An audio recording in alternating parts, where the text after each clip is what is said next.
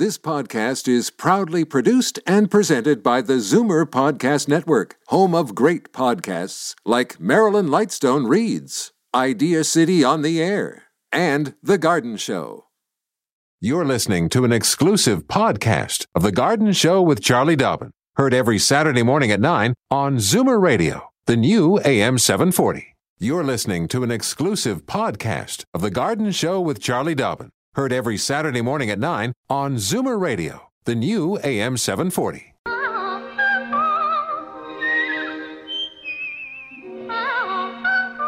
Welcome, friend, to our weekly garden party. We hope you brought along your questions. Because it's time to dish the dirt. On the AM 740 Garden Show with Charlie Dobbin. And I'm the sous chef of the Garden Show, Frank Proctor. Nice to have you along this Saturday. And uh, hey, we have a new uh, head producer in there. Our Yeah. techie. Nada. Welcome, Nada. Yes, exactly. She's going to be uh, making sure that all the calls that come in get on the air as they should.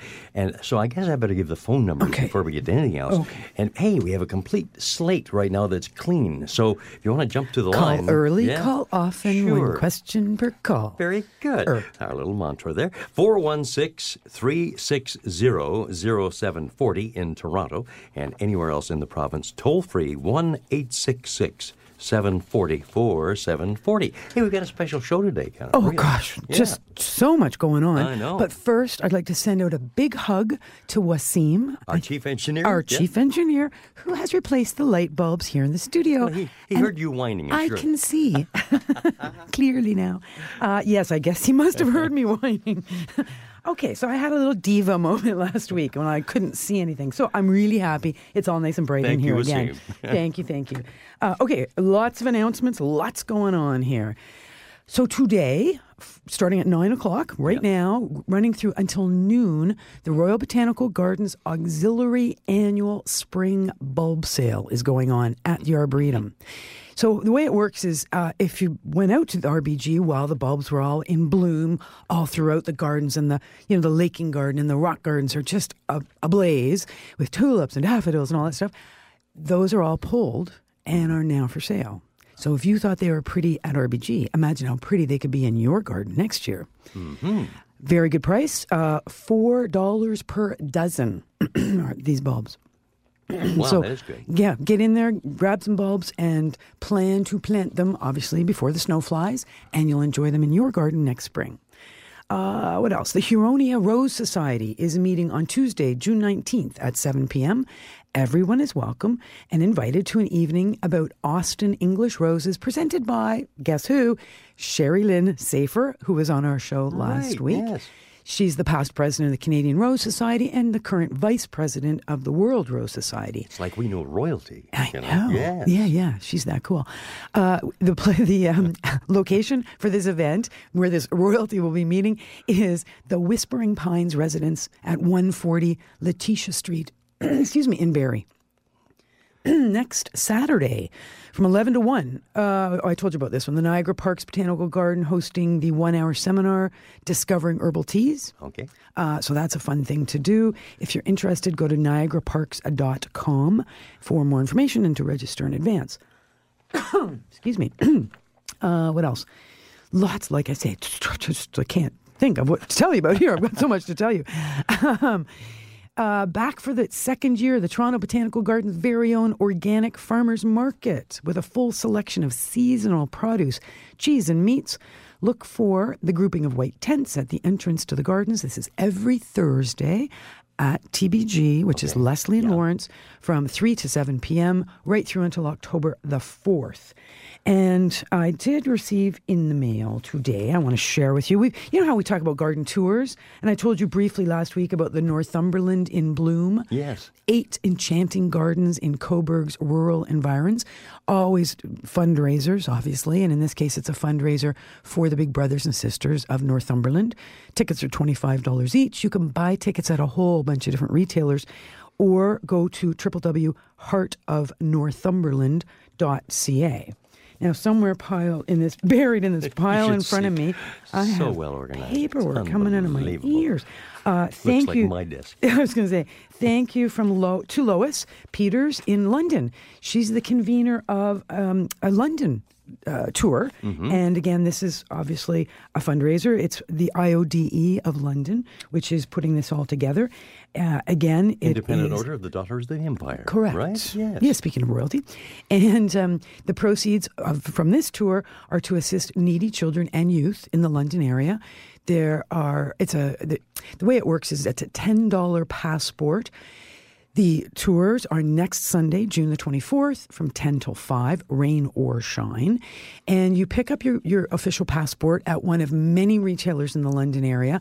And then it is a self guided tour. You get out to the different uh, addresses that are all yeah. listed on the in, in the passport and see all kinds of special, beautiful gardens. Because, you know, London. oh, Yeah, my hometown. Gorgeous. Well, I mean, City of Trees. exactly. I was just going to say, think the of the. Forest City. That's what they call it. the big old beautiful trees Yeah. in London alone make the gardens start the garden. It's a, it's gorgeous. It city, is. really is. Yeah, so it's that's certainly a tour worth uh, getting onto if you can.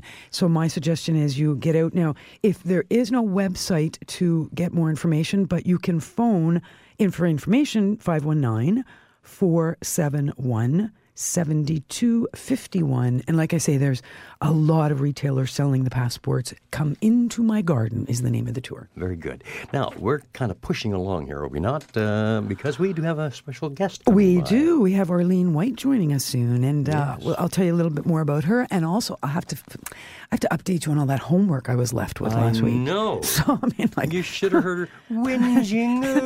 Oh, so much homework. Oh, my Lord. Uh, but I've a got violin answers. listening to her. Anyway, we're, we have to take a little bit of a break here, okay? And I know we got folks on the line, so keep hanging on there, folks. We'll get to you, but we uh, have to have uh, words from our uh, our spokespe- our spokespeople, our Sponsors. sponsors. Most important. Otherwise, Nada, Frank, Charlie, we don't get paid. So. No run the spots, Nada. Run the spots. Fur and feathers and bugs of all size. There's more going on in the garden than we do realize. And should little creatures become a big problem, well, then you've got The Garden Show with Charlie Dobbin. Exclusively on Zoomer Radio, AM 740. And Frank Proctor here along for the ride, and uh, very glad to be here this morning, Charlie, because we're welcoming. I'm welcoming uh, uh, for you on your behalf. Oh, thank uh, you. An old friend here uh, from the uh, Niagara area, Arlene White, and I'll let you kind of uh, Mm-hmm. Oh, thank you. say hello. Well, yes, we do have a special guest on the line, and she's en route to an event, a, a, Okay. a peace gardening garden opening. Uh, so she stopped on the highway. She's at the side of the road, and she's Right. called us for a little chit chat. Her name, like I say, is Arlene White. She's the executive director of the Binational Economic and Tourism Alliance, and she's going to tell us a little bit. About, the peace gardens are not new, but she's going to tell us what's actually new in terms of this big trail they've put together. Morning, Arlene. Good morning, Charlie. Good morning, Frank. How are you? Very well, thank you, Arlene. Thank you. Hey, thanks for fitting us into your very busy day. I know you've got a ton going on. Yeah, well, it's been a very exciting couple days in Niagara. As you all know, Nik Wallenda made his walk. Mm-hmm. Wasn't that exciting last Yes. night? Mm-hmm. So Boy. that kicked everything off, and today we've got all the bicentennial events kicking off with the Governor General plus our Peace Gardens. And I was in Leamington yesterday as well for their Peace Garden launch. So it's busy. I bet it is. Yeah. And and so tell me a bit about these peace gardens. How, what is it all about? Is it on public space necessarily, where it's like in a city square or something, where a garden's been put together and then call they're calling it a peace garden, or what makes it a peace garden? Well, this is really interesting, Charlie, because it actually has started developing back in 2008. Mm-hmm. I've been involved with the 1812 Niagara Legacy Council. I'm on the board. Mm-hmm. And before we had staff, I was kind of the communications chair, and we would go out and talk to different community members and ask what they would like to do and how they would like to participate. Mm-hmm. And the arts councils on both sides of the border, because I am a binational organization,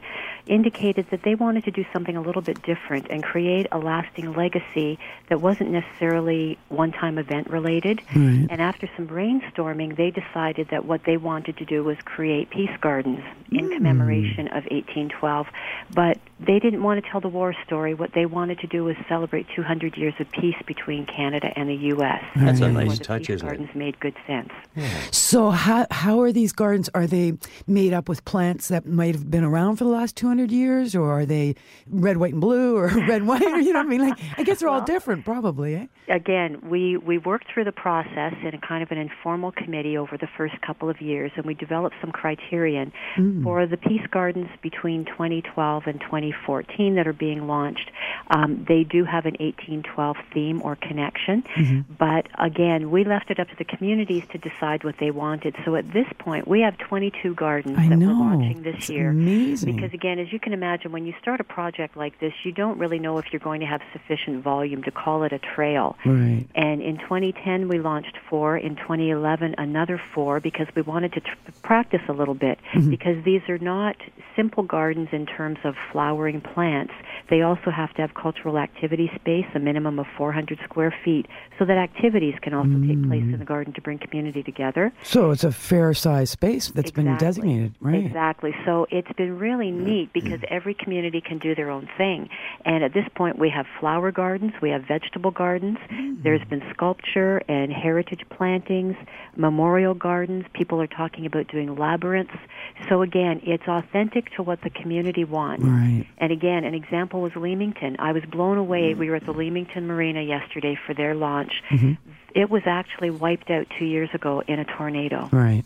And I can't imagine what it looked like, but you should see how beautiful this is. And it's our first peace garden with a pond and water feature in it. Oh, lovely. But it's absolutely gorgeous. And again, our role at the Binational Alliance is to oversee the project. We're lucky because we've got great founding partners with Landscape Ontario and the mm-hmm. Arts Network for Children and Youth. Mm-hmm. And we got funded by the Ontario Trillium Foundation and private sector sponsors to get everything up and running.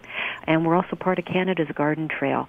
So over the past four years, it's taken on a life of its own. And I think that's been the most exciting and humbling thing for me mm-hmm. is how this project, um, people, and you probably know this better mm-hmm. than anybody, there's something about a garden uh, that uh, brings people together. And there's something about gardeners too. Gardeners are they're so friendly. Like they're. I, I mean, I don't say that just about myself. I No, just know that true. yeah, they, and they t- because they're having fun when they're gardening, and there there's a there is a fun aspect. There's a, a joy. People get attracted to that, and Yes. so that's where more people suddenly start getting sort of sucked into the process. And they like to share things. And Yeah. oh, absolutely. And again, I mean, in Leamington, they had at least a dozen community groups that they acknowledged. Wow. So it starts off with your horticultural Mm-hmm. folks and your community garden people. But I mean, they've got youth, they've got seniors' homes, they've got the municipalities involved. Mm-hmm. Yeah. So again, it really has become what the Arts Council started out with their philosophy of let's bring community together a different way yeah, and the great stories that have come out of it. The other thing is that we've dubbed the red geranium our official flower during 1812, mm-hmm. and that's in recognition of a woman named Ruth Redmond who lived here in Niagara Falls. She was the person that owned the Battleground Hotel site at the top of Lundy's Lane for people who may be familiar with that. Mm-hmm. And Ruth actually bequeathed that land to the city of Niagara Falls to make sure that it would be held for historic reasons because that's where the Battle of 1812 took place. But she and her volunteers used to plant hundreds of red geraniums every year on the property. So that's become our official flower. excellent. Yeah, Very so, neat. And it's it's really there's so many amazing and wonderful and as I say humbling uh, and uh, emotional Yeah. components to all of this. Yeah, because it's a real like a real mix of people, and and it's covered. Now we're not just talking Niagara and Grimsby Oh, no. here. They, these gardens are, are ranging as far as Georgia. Yes, I, I, that was the the most shocking thing for me because I got an email from a Canadian woman who lives in Brockville that uh, just said, "Why haven't you included St. Mary's, Georgia, in your Peace Garden Trail?" and I emailed back and said, "If you can please tell me what St. Mary's, Georgia is all about, I'd love to include you." and again, huge Acadian population that came there. They didn't all just go to Louisiana, Right. and they've got Canadian history, and they celebrate Canadian holidays, and there's Canadians that winter there.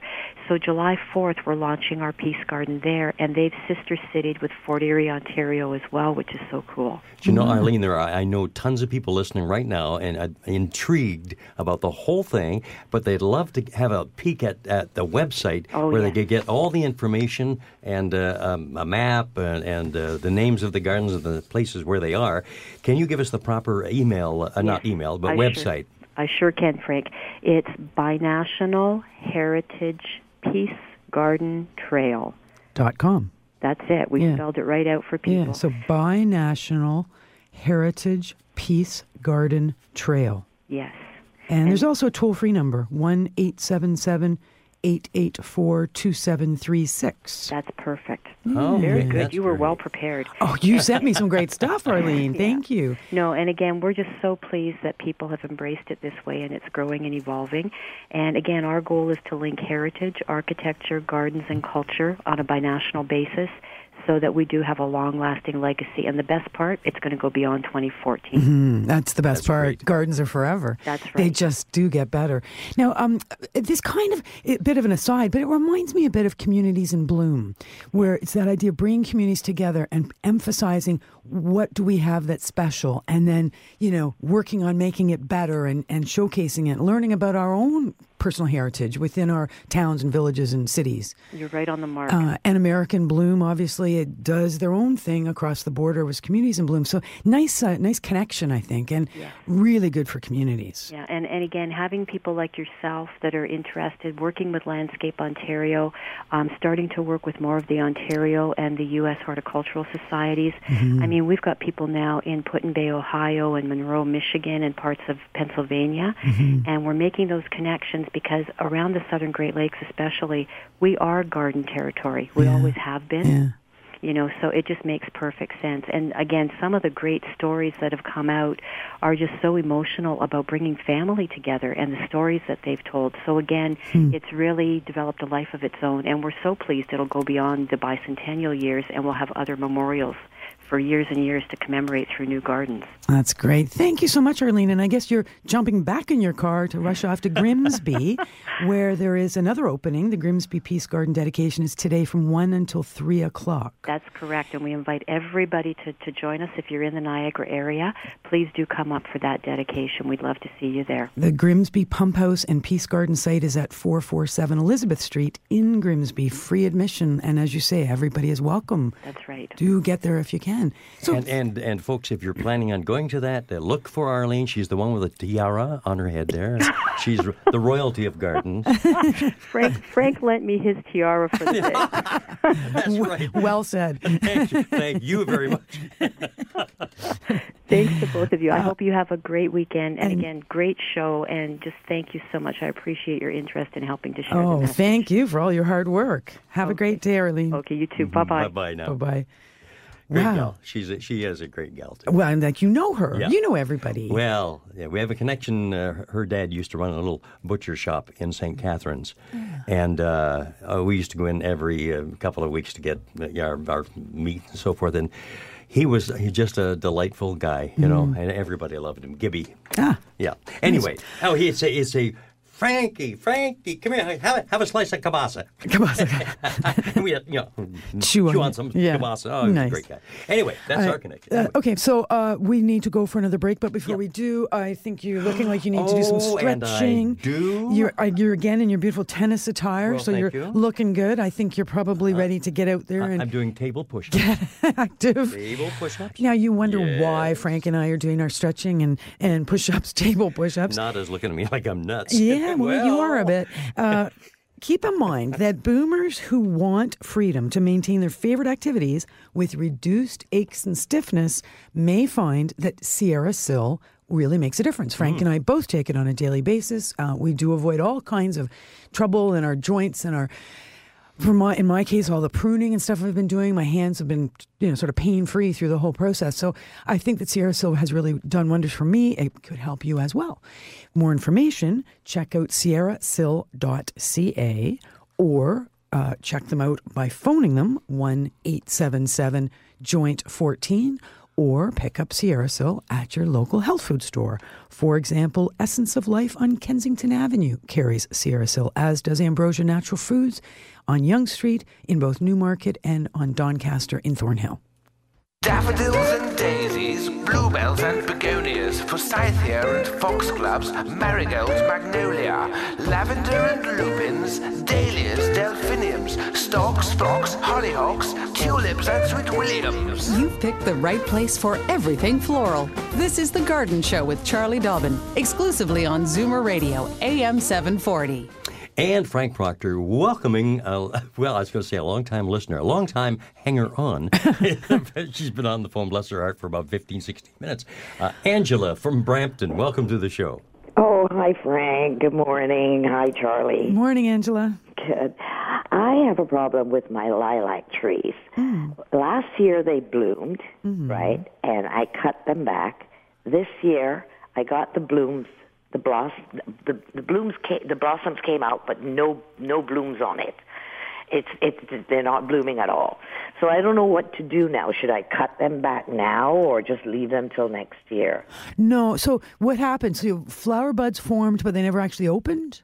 They never even opened. So they're still hanging on there. Are they green still? They're they're gone now. They've dried out. Oh, they dried up, but they never actually opened. Never opened. Are you sure you didn't just like you know go away for the weekend and they bloomed while you were away or No, anything? No, no, for sure. No, because I was watching them. You know.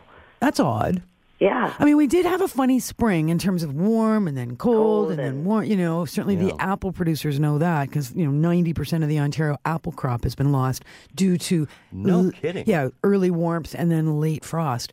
So um, your lilac could have been affected by something like that, by just some the temperatures going up and down too much that Right. the the the flower buds got were lost in the process. Trim them off. Just like as if they had opened, pretend they opened, that they're now finished. Go in there, and we should do this with all of our lilacs at this time. Wherever, So how how low should I cut? Just trim the tops of it off. yeah, just follow the, the flower bud right down. You'll see a, a sort of a short little stem, and then sometimes you'll see two little leaves, and then it'll connect down to uh, the main woody branch. You want to trim actually, actually just above those two little leaves because that's where the new growth will come from, and that's where two flowers will form next year. Okay. Okay. So I shouldn't just leave them. I should No. trim them. No, you'll have far more flowers if you remove the spent flowers. Okay. And if there aren't no spent flowers on there, what do I do? Um, Doesn't look like there's very many. okay, so with lilacs and with any early blooming shrub, any pruning we're ever going to do, we do early in the season, right after the flowering. So Okay. at this time of your year, you remove what is obviously the, the done flowers. Right. Then stand back and say, okay, what else does this shrub need? Are there is there any dead wood in here I need to remove? Is there any uh, branches or stems that are rubbing against each other, causing damage? Okay, If so, okay. remove one of those.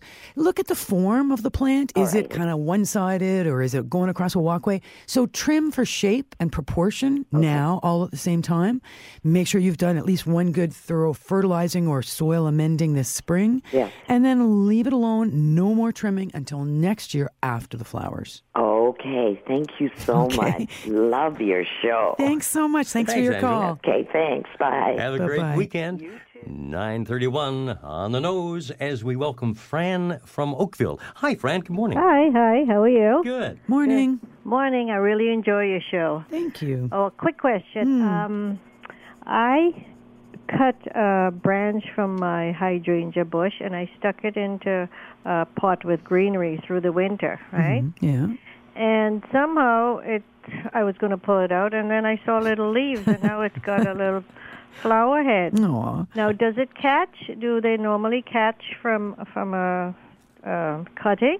Well, you live in tropical Oakville, so I guess anything's possible. Oh, and because we had a very mild yeah, winter, that's why. It's because it was so mild. Normally, we it, we would have had sustained cold during the winter. Mm. So having that cut branch stuck into an urn over the winter, normally that urn would have frozen solid and stayed frozen solid for weeks at a time. But of course, that didn't happen this winter.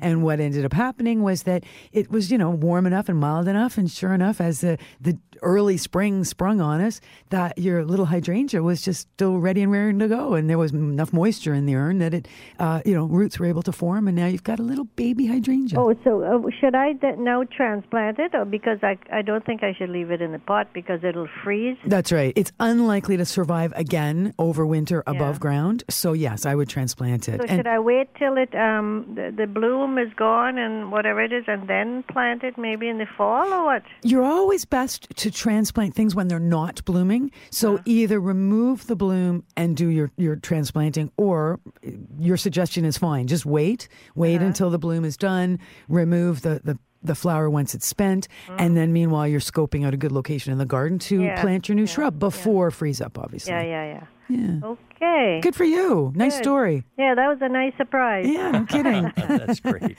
Thank you so much. Thanks for your call. Good. Thank Take you, care. Fran. Bye. Okay, bye bye now. 933 here, The Garden Show from AM 740, Zoomer Radio. Charlie Dobbin, Master With Gardener. Frank Proctor. Yes, the sous chef of the garden. Welcoming Valerie to the line from Brockville. Hey, good morning. Hello. Morning, Valerie. Um, my question is, with your florist azaleas, how, you just cut the flowers off close to the top, and then because it's all coming up in new growth again. Mm-hmm. Great question, actually. So, florist azaleas are little green plants, usually in six inch pots, that we see a lot of right around Mother's Day and Valentine's Day and, you know, that spring thing. Cause they, and they bloom like crazy in the winter. So, we have them in our homes, and many of us take them outside once everything is frost free. Uh, if they're inside, have them in a sunny location. If they're outside, part sun, part shade, lots and lots of water. And yes, give them a little shearing, whether it, you can just pick off the dead flowers with your, your fingers and lots of new growth is going to come anyway but it tends to be a little unbalanced. You know send shoots off and it's not really as compact and good looking a plant as it was when you got it. So what i tend to do is once the flowers are done is i just get out my pruners and i just give the whole thing a bit of a haircut just a little shearing to the whole thing. Do fertilize with an acidic flowering plant fertilizer or acid loving plant fertilizer uh, because azaleas are a rhododendron. They're just not a hardy plant. They need to be kept indoors when it's when it's frosty. But uh, sure you get lots of new growth as you as you said as long as you stay on the watering because they do love their water So, what kind of fertilizer? well, it'll be a when you go and look at your garden center, you'll see all kinds of different fertilizers, and you can ask for help on this. But the bottom line is, it's a fertilizer for acid-loving plants. Okay. Okay. Yeah, and thank uh, lots of water, lots of sun when you bring it in in the fall, and you'll have lots of flowers on your windowsill by December. Okay. Thank you very much. Thanks for your call. Bye. Take care, Valerie, and thanks for calling the Garden Show. And uh, we have, let's see, Margaret online here. Oh, from Cambridge. Good morning. Morning, Margaret. Uh, good morning. How are you? Great. How are you? Good. Okay, I'm having a problem with um, a large, uh, I believe it might be a plum tree, Mm-hmm. and there's all kinds of grow- growths on the branches. hmm Big uh, sort of tumor like black knobby things. Yes, It probably Okay. is a plum tree, yes. yes. And um, I was wondering, should that uh, tree be destroyed? Probably, depending on where all those those growths are. Oh, they're practically on every single branch, Branch. and some of them have several of them on the branch. So what that is, if you wanted to look it up, if you have access to a computer, it's a it's a fungal disease and it's called black knot. K N O T, knot. Oh, okay. Black knot is uh, an infection that actually a fungal infection that travels by spores. It would have arrived to your plum from another prunus species, so from a cherry tree or another plum tree.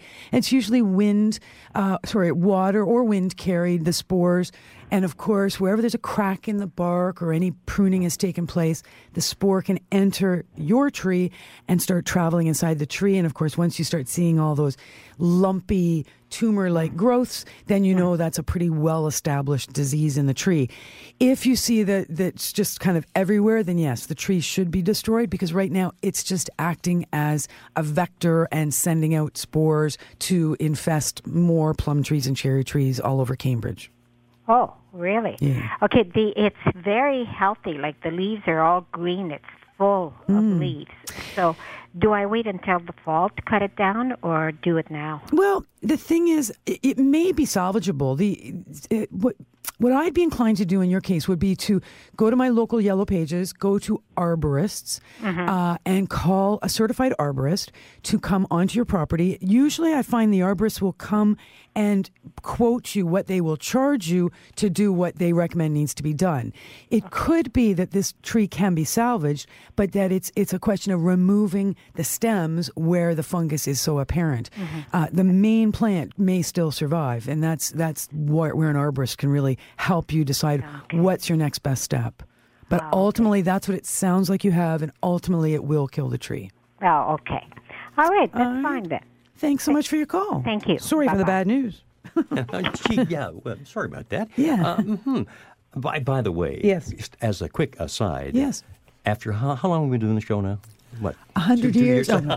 Three. I think Yeah. we're three. um, Three, yeah. years. Yeah. You finally turned me into gardener. I admit it now. I've got this wonderful gardenia uh, tree. With which has a name, I might Yes, point out. Prom queen. The prom Di, queen. Di gave it the Yes. Mm-hmm. name, prom queen, or her the name. And I go and I'm checking this thing, and oh, the buds, the big fat buds on it. And I'm, I'm You're taking pictures. I'm taking pictures. You're measuring. I, it's 53 inches tall, and I marked down the date. And, oh God, I just love it. It's great. I'm, uh, you sucked me into the. It's like that Robert De Niro. You know, eh, every time I get out, they suck me back in. Here I am, back in it. Yeah, But well, it's time. good. It's good. I- I'm I glad. it. I'm glad you're turning into a gardener, and it's interesting that it was a gardenia that sucked you in. Yeah. You know, I tried to suck you in with a tomato plant one time, but you left it on the streetcar. There you go. I'm never gonna let. But you know what? Speaking of the gardenia, I mean, I I did mention this to you beforehand. I know my mom is listening, and she'll you know yell at me if I don't tell you this. Um, my mom has the same gardenia, which is what started this whole trend of you picking up one as well. And she loves it and she hovers over it. And she called me all in a panic the other day, two days ago, and said she can see webbing on the plant because she mists with water okay. pretty consistently. And so she doesn't, she wasn't seeing the webbing, but of course, when she missed it, all of a sudden she saw the water droplets sticking to the webbing. She was panicked because webbing on a plant is never good. And so I am making a house call after I finish the show today.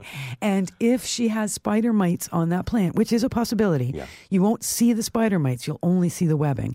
Mm, They're too small. Um, with, you know, you can't see them without a magnifying glass. Uh, I will be spraying her plant with a product called Bug B Gon, which is a Scott's EcoSense Bug B Gon. Uh, it's a canola oil pyrethrin mixture, uh, which will smother and annihilate uh, spider mites, if indeed that's what she's got. So something to keep in mind, to keep an eye, uh, keep an eye look, look out for. You don't want to have lose your gardenia to those No. horrible spider mites. Not at all. I, I'm wondering whether um, it's 9:40 Mm-hmm. and uh, whether I should be doing some more exercises. Should I? I guess so. You Okay, might as well. More table push-ups. Here we go. all right, here we go. Not as gonna get anything. She's uh, Just no- nuts. She- nuts. Well, yeah, it's that pink shirt that's throwing her off. I, but you do look nice in pink. Well, thank. Very sporting, Whoa, which is so so nice because, of course, that's what we're we like being active, right? Yeah. Whether we're golfing or kickboxing or gardening or you know sailing, all those important activities that we enjoy so much. In order to continue to do these activities and be pain free, both of us take SierraSil. Very, it's completely natural mineral supplement, which helps keep the joints oiled. I don't know how it works. It's you know, Yeah, it works. It's like yeah, it works. and uh, so, if you would like to try something like this, the SierraSil people are convinced that everybody, almost everybody, will feel better within 14 days. If not, your money is fully refunded. So give them a call for more information. That's one eight seven seven joint 14 or check their website sierrasil.ca or pick up some SierraSil at Foods for Life on Bloor Street in the Bloor West Village or even at the Big Carrot on Danforth Avenue. Don't change the radio station.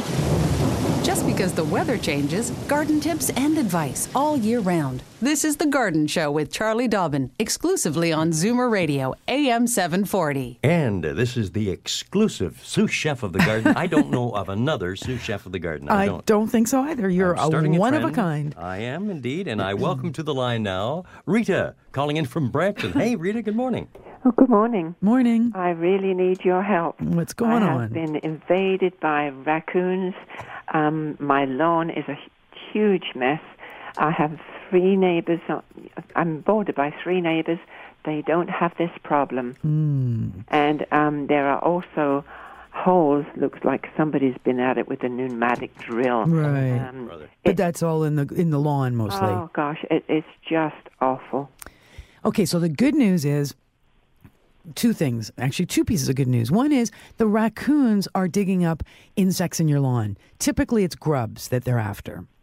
And so the, that's a good thing. They're eating all those grubs. Now they're making a mess of the lawn in the meantime, but they are doing a good job eliminating some of those grubs that are just going to are eating your lawn anyway. So either way, you were, your lawn was going to be in poor shape because the roots were missing from the grubs taking the eating those away, or because of the raccoons digging up. So the other good part of the news is that the grubs move on to the next uh, part of their life cycle. So they pupate, they become like a little cocoon, and once that happens, the raccoons will no longer be digging them up. So you're almost at the point.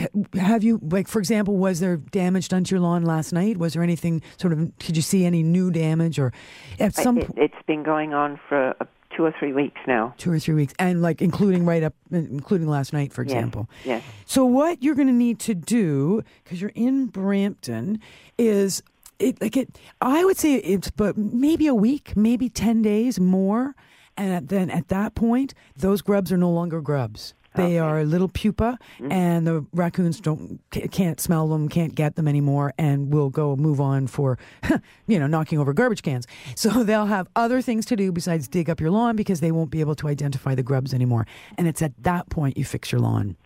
Oh, there will be lawn left, will there? Well, the soil will be there, so it'll be a question of raking and leveling, you know, where all the holes were. Whether you're going to resod or you're going to reseed, you're definitely going to want to, like I say, get the, the level back, get more grass in there. If it's a sunny lawn, you can resod. If you've got a fair amount of shade, I would stick with a shade tolerant grass seed. And then um, Frank will be able to fill in the ne- Nematodes.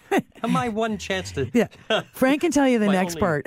yeah, you've got to go to the uh, garden center and pick And up the end of nematodes. July. hmm Are you talking about nematodes? Yeah. Yes. We did that about uh, two summers ago. You're right, but you have to do it every summer. Every summer. Yeah, then nematodes often do not survive the winter.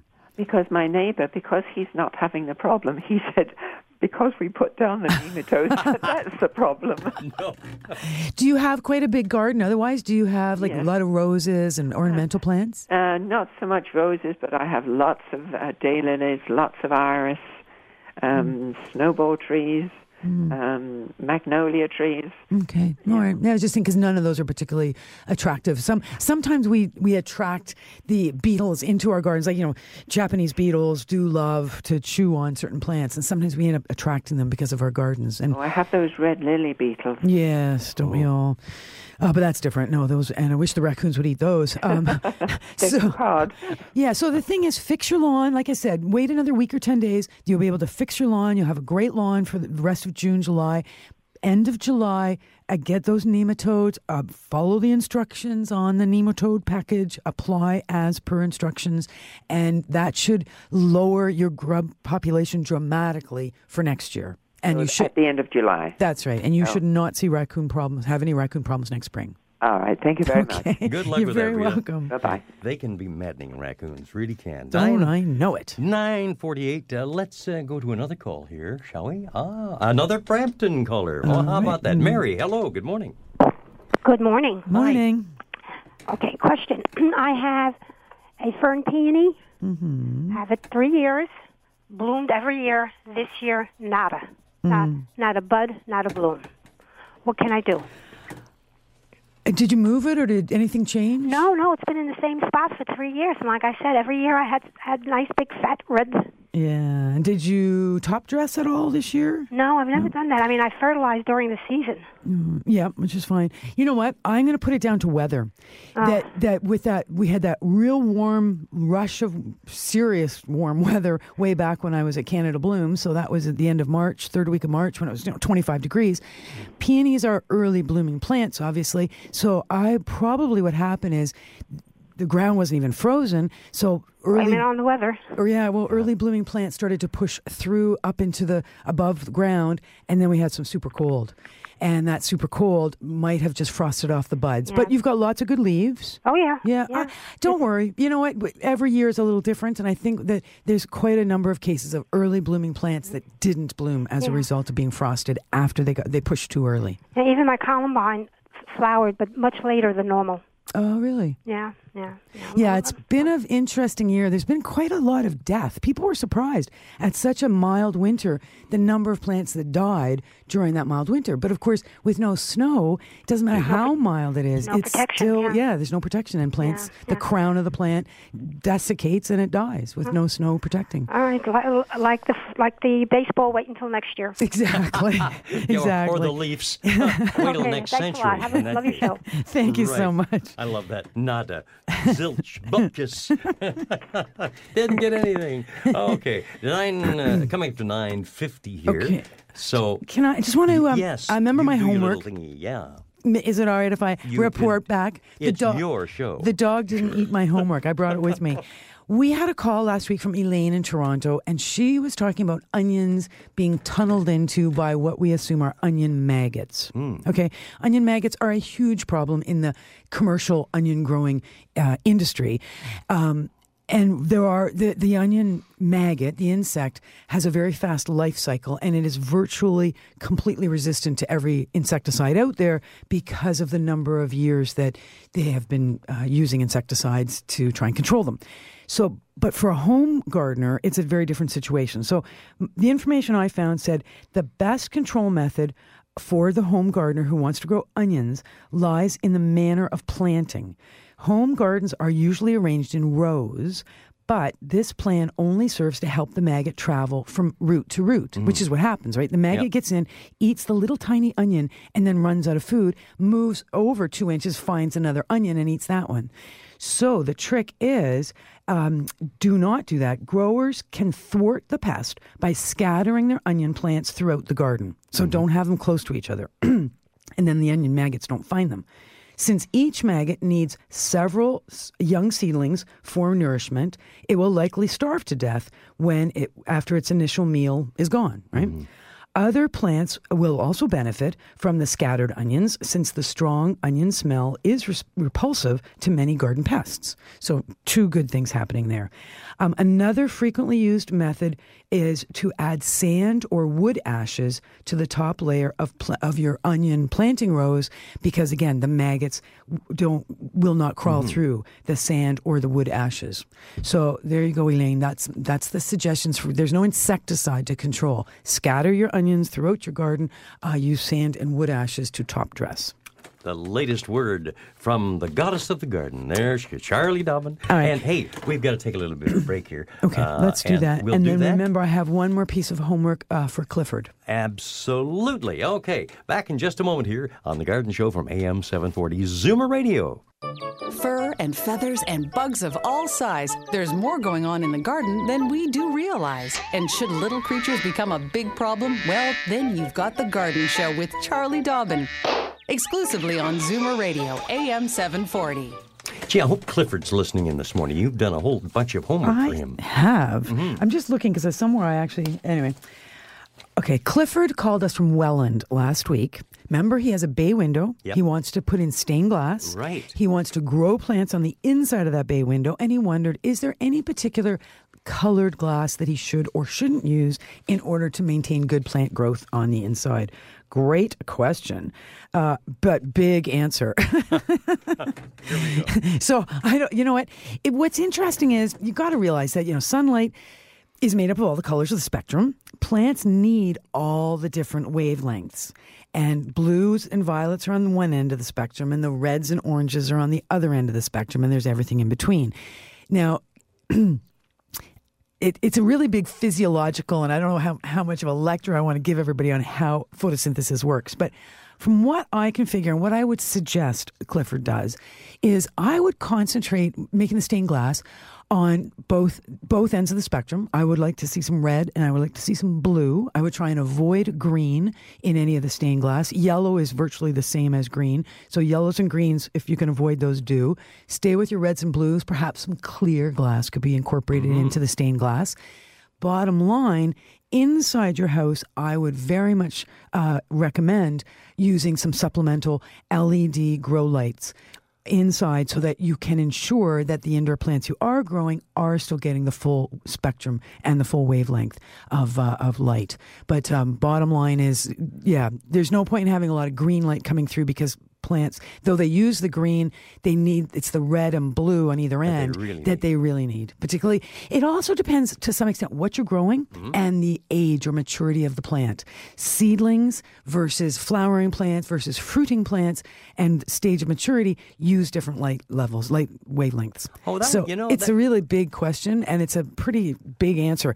But Clifford, if you are listening, go to www.unil, which is the University of Lausanne in uh, Switzerland, uh, dot ch, so ch for Switzerland, and then just backslash C CH for, for Switzerland? yeah, yeah, Okay, um, okay. yeah. Um, anyway, because for whatever reason, somebody can tell us that www.unil.ch slash slash cig cig like sig Uh-huh. slash page six four seven five seven page six four seven five seven underscore English. Okay, now if you didn't get all that down, you can listen to the uh, the iPod, uh, The of- podcast. the podcast rather of of the show. Yep. And Takes about five days to be up, and then yeah, come to am740.ca, re-listen to the show, and you can get that website. on the podcast. I'm throwing iPods in there. Most people do, Yeah. and you don't need an iPod to listen No, to a podcast, just a computer. right, you are. Okay. Okay. Hey, we got time. If to, we can uh, go fast. Okay, we'll go fast. We'll go With fast. Carol. Carol Scarborough, uh, yak on, my Hi, friend. I love your show. Thank I've you. got a big problem. I was given an orchid plant for Mother's Day, Mm-hmm. and the blooms are falling off. I was told to give them one ice cube a week, Mm-hmm. and now the flowers are coming off. Is the plant dying on me? Well, um, when you feel the weight of the, like, is it in a plastic pot? This orchid? Yes, it's in a not a plastic pot, it's ceramic. Oh, it isn't ceramic. Okay, but is there, there like a plastic insert inside Yes, the there ceramic? is. Because what I'd like you to do is be able to feel the weight of the plant. Um, meaning, see, one ice cube doesn't sound like enough moisture to me. well, I've even gone to two Okay. and the store says three ice cubes. Uh-huh. My daughter-in-law insists the instructions said one ice cube, but I don't know what to do. They're going to be over in another month or so. And Mm. I'd like it to have at least the flowers. So do you think I should give it more than Well, it's hard to say because it depends on the size of the plant, you know, the size of that little root ball and the pot it's in. Also, it depends how much light you have it in and the temperature. Okay. So, number one, it's have sitting in my kitchen in undirected light. Okay, good. Bright, And- but bright but not direct is perfect. Right, right. Yep. And uh, and then it, it, it's hard to feel. You know, you can't really stick your finger into the soil because there usually isn't any soil to feel. Yeah. But it'd be nice to just get a sense of the weight of the pot. I um, you do realize though, no plant flowers forever and ever. Uh, Right. Even though orchids, la- their flowers last sometimes for many months. Eventually, the flower petals will drop. Right. I would look at the leaves. Make sure that they're they're shine. That they're The leaves are beautiful. Oh, there you go. If the leaves are beautiful, don't worry because the leaves are a better indication on the the actual health of the plant. They should be firm. They should be bright. Uh, no wrinkling. No. You should see a little new growth starting in the center. A little Yes. new leaf coming up. Don't I've worry. got that. Don't worry. Just let those flowers do their thing. They're just doing their. They'll just petals will fall, and that happens. But more flowers will come. You'll see. Oh, wonderful. And the other problem is we put in a new garden uh, last You know what, year. Carol? We have to let you go. It's uh, end of the show and one question, but call early next week and we'll get Oh, I, you on I've again. been on the line. I just want to know what do you do for the red bugs? Oh, the red lily leaf beetles. Yes. Okay. Um, say bye bye, and we'll. That'll be first thing. That'll be first thing next show. We'll have to get because we've only got mere seconds Yeah. left. Okay. Okay, Thanks love. for your Thank you call. so very much. All right. The, the Yeah. red lily leaf beetle. That will be under the microscope next week on the show. I'll bring you one. Oh, oh, goody. oh, I can't You won't need a microscope. They're really bright. Oh, okay. And they're all right. big. Oh, Well, they're not that big. yeah, but I can see her walking with a yeah, leash in this exactly thing. on a harness. Gad. Uh, Thank see you, Alan, Frank. Thank you very much, Thank you, Nada. Happy Father's Day to all Oh, the fathers yeah. and grandfathers. I'm surrounded Alan by a Gelman bunch of them. there. Yeah. So have a great day, all you fathers, tomorrow, and we'll see you all next week. This has been an exclusive podcast of The Garden Show with Charlie Dobbin. Heard every Saturday morning at 9 on Zoomer Radio, the new AM 740. This has been an exclusive podcast of The Garden Show with Charlie Dobbin. Heard every Saturday morning at 9 on Zoomer Radio, the new AM 740. This podcast is proudly produced and presented by the Zoomer Podcast Network, home of great podcasts like Marilyn Lightstone Reads, Idea City on the Air, and The Garden Show.